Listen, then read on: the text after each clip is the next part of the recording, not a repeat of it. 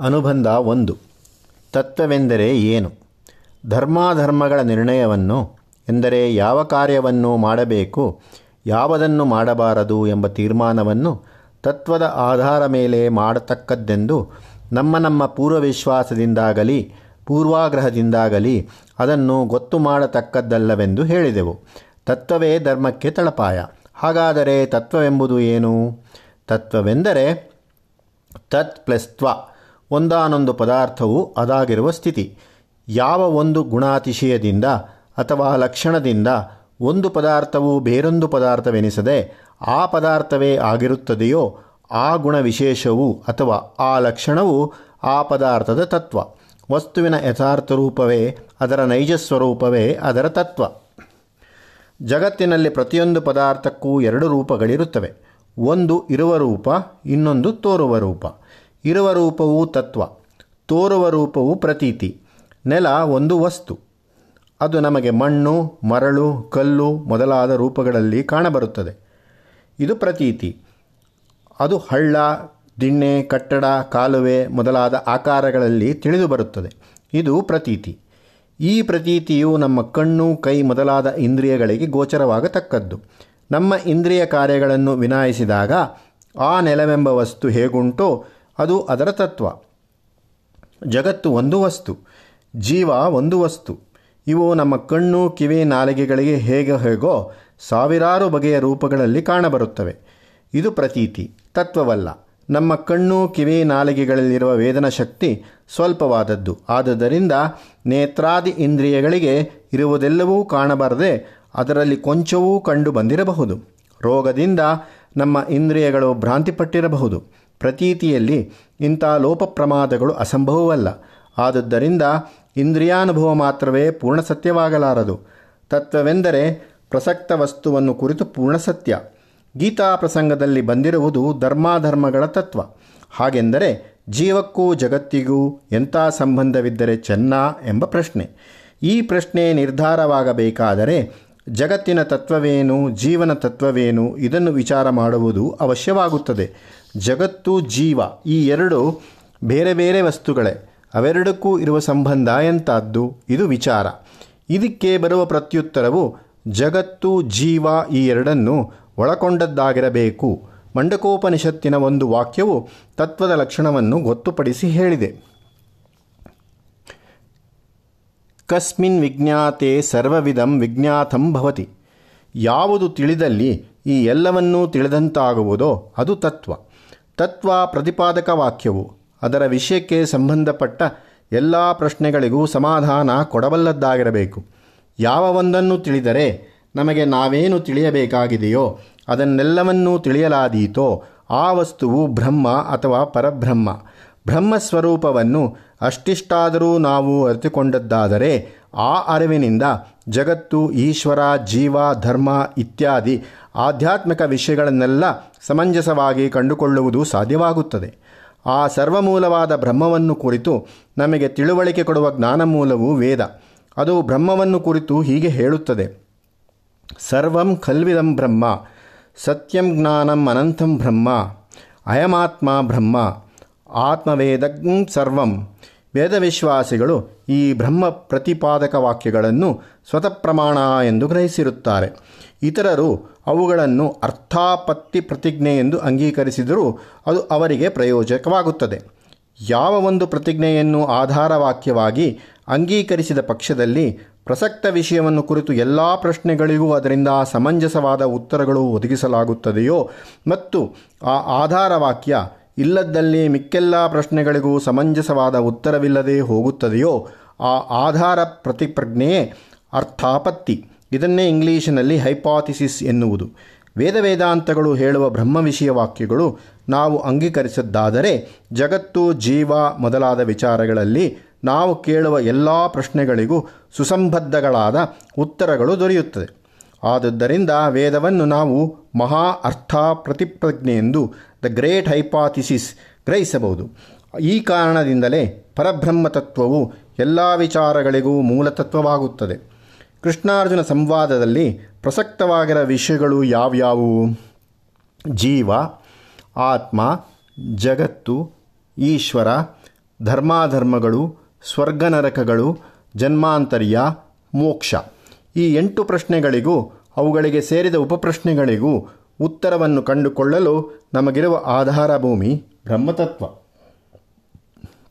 ಮೇಲೆ ಹೇಳಿದ ಎಂಟಂಶಗಳಿಗೂ ಬ್ರಹ್ಮ ಮಹಿಮಾ ವಿಸ್ತಾರದ ಎಂಟು ಅಧ್ಯಾಯಗಳು. ಬ್ರಹ್ಮವಸ್ತುವಿನ ಸ್ವಭಾವ, ಸ್ವರೂಪ ಚೈತನ್ಯ, ವೈಭವಗಳನ್ನು ತಿಳಿದುಕೊಂಡರೆ ಜಗಜ್ಜೀವ ಧರ್ಮಗಳ ಸ್ವರೂಪ ನಮಗೆ ತಿಳಿದು ಬರುತ್ತದೆ. ಹೀಗೆ ಬ್ರಹ್ಮವೇ ತತ್ವ. ಕಸ್ಮಿನ್ ವಿಜ್ಞಾತೆ ಸರ್ವಮಿದಂ ವಿಜ್ಞಾತಂ ಭವತಿ. ಅನುಬಂಧ ಎರಡು. ಇಂದ್ರಿಯಗಳನ್ನೇನು ಮಾಡಬೇಕು? ಇಂದ್ರಿಯಗಳ ತಂಟೆ ಪದೇ ಪದೇ ವಿಚಾರಕ್ಕೆ ಬರುತ್ತದೆ. ಇಂದ್ರಿಯಗಳಿಲ್ಲದೆ ಜೀವವಿಲ್ಲ. ಇಂದ್ರಿಯಗಳಿದ್ದು ನೆಮ್ಮದಿಯಿಲ್ಲ. ಅವುಗಳನ್ನು ನಿರ್ವಹಿಸುವುದು ಹೇಗೆ? ಇಂದ್ರಿಯಾಣಿ ಪ್ರಮಾಥೀನಿ ಹರಂತಿ ಪ್ರಸಭಂ ಮನಃ. ಇಂದ್ರಿಯಗಳು ಮನಸ್ಸನ್ನು ಕಡೆದು ಚದರಿಸಿ ಹಾರಿಸಿಕೊಂಡು ಹೋಗುತ್ತದೆ.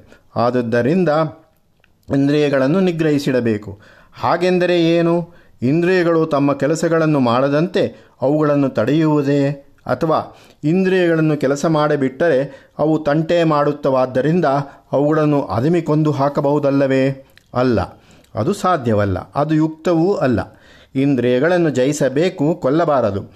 ಇಂದ್ರಿಯಗಳಿರಬೇಕು, ಹದ್ದಿನಲ್ಲಿರಬೇಕು. ಅವು ಕೆಲಸ ಮಾಡಬೇಕು, ಮಿತಿಯಿರಿತು ಕೆಲಸ ಮಾಡಬೇಕು. ಇದನ್ನೇ ಮಹರ್ಷಿಗಳೂ ಬೇಡಿದ್ದು. ಭದ್ರಂ ಕರ್ಣೇಭಿ ಶೃಣಯಾಮ ದೇವಾಹ.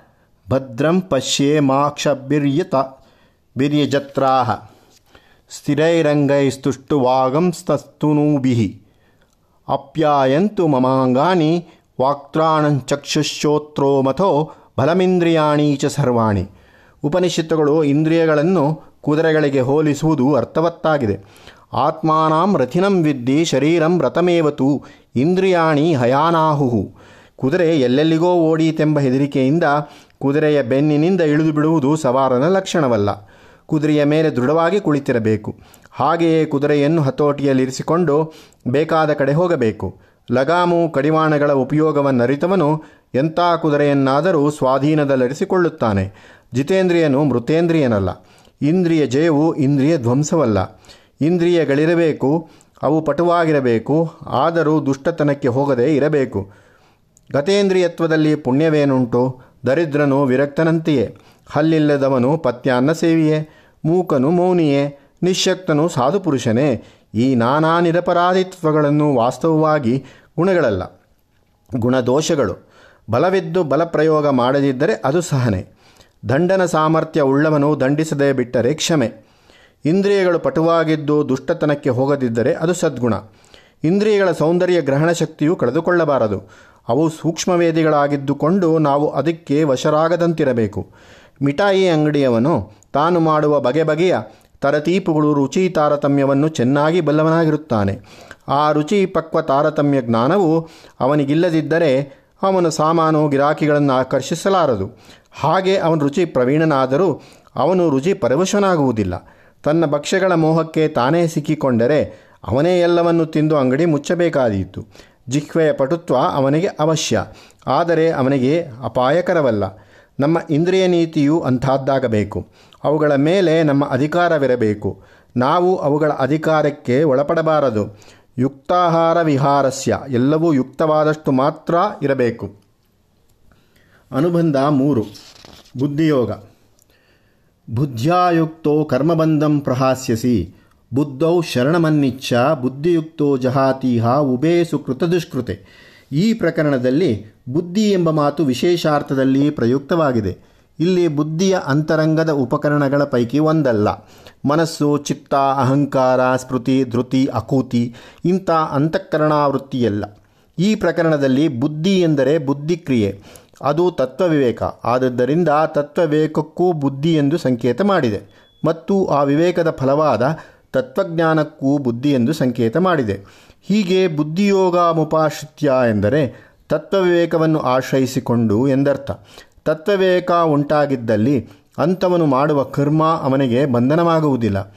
ಅದು ಹೇಗೆಂದರೆ ಅವನು ಕರ್ಮವನ್ನು ಕೇವಲ ಪಾರಮಾರ್ಥಿಕ ದೃಷ್ಟಿಯಿಂದ ಸ್ವಪ್ರಯೋಜನ ದೃಷ್ಟಿಯಿಲ್ಲದೆ ಮಾಡುತ್ತಾನೆ. ತತ್ವಜ್ಞಾನಿಗೆ ಸ್ವ ಎಂಬುದಿಲ್ಲ. ಎಲ್ಲಿ ಸ್ವಾರ್ಥವಿಲ್ಲವೋ ಅಲ್ಲಿ ಪಾಪದ ಸೋಂಕಿಲ್ಲ.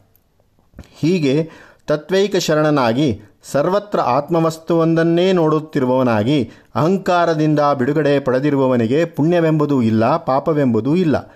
ಅವನೇ ಅಧಿಧರ್ಮಿ. ಅವನ ಲಕ್ಷಣವನ್ನೇ ಇಲ್ಲಿ ಹೇಳಿದೆ. ಬುದ್ಧಿಯುಕ್ತೋ ಜಹಾತೀಹ ಉಬೇ ಸುಕೃತ ದುಷ್ಕೃತೆ. ಯಾರು ಬುದ್ಧಿಯುಕ್ತನೋ ಎಂದರೆ, ಬುದ್ಧಿಯೋಗವನ್ನು ಹಿಡಿದವನೋ ಎಂದರೆ ಪರಮಾರ್ಥ ತತ್ವವನ್ನು ಗ್ರಹಿಸಿ ಅನುಭವಕ್ಕೆ ತಂದುಕೊಂಡಿರುವವನು, ಅವನು ಸ್ವಾರ್ಥಶೂನ್ಯನಾದದ್ದರಿಂದ ಪುಣ್ಯಪಾಪಗಳೆರಡನ್ನೂ ದೂರ ಮಾಡಿದವನಾಗುತ್ತಾನೆ. ಹದಿನೆಂಟನೇ ಅಧ್ಯಾಯದಲ್ಲಿ ಸರ್ವಧರ್ಮಾನ್ ಪರಿತ್ಯಜ್ಯ ಎಂಬ ಇದು ಅನ್ವಯವಾಗಬೇಕಾಗುತ್ತದೆ. ಧರ್ಮಗಳು ಪುಣ್ಯಕೋಟಿಗೆ ಸೇರಿದವು. ಅವು ಪ್ರಯೋಜನೋದ್ದೇಶವುಳ್ಳವು. ಅವುಗಳಲ್ಲಿ ಅಹಂತೆಯೇ ಅಂಶ ಎತ್ಕಿಂಚಿತ್ತಾದರೂ ಇರುತ್ತದೆ. ಬುದ್ಧಿಯುಕ್ತನಾದ ತತ್ವಜ್ಞಾನಾದರೂ ಅಹಂ ಎಂಬುದೇ ಇಲ್ಲದವನಾಗಿರುತ್ತಾನೆ. ಯಾರಿಗೆ ಅಹಂತೆ ಇಲ್ಲವೋ ಅವನ ಪಾಲಿಗೆ ಪುಣ್ಯವೆಂಬುದೂ ಇಲ್ಲ, ಪಾಪವೆಂಬುದೂ ಇಲ್ಲ. ಜಹಾತೀಹ ಉಬೇ ಸುಕೃತ ದುಷ್ಕೃತೆ. ಅವನು ಎರಡರಿಂದಲೂ ಬಿಡುಗಡೆ ಪಡೆದಿರುತ್ತಾನೆ. ಅಂಥವನ ವಿಷಯದಲ್ಲಿ ಈ ವಾಕ್ಯ, ತ್ಯಜ ಧರ್ಮಮ ಧರ್ಮಂ ಚ, ಏನ ತ್ಯಜಿಸಿ ತತ್ವ ತತ್ಯಜ. ಮುಂದೆ ಅನುಬಂಧ ನಾಲ್ಕು.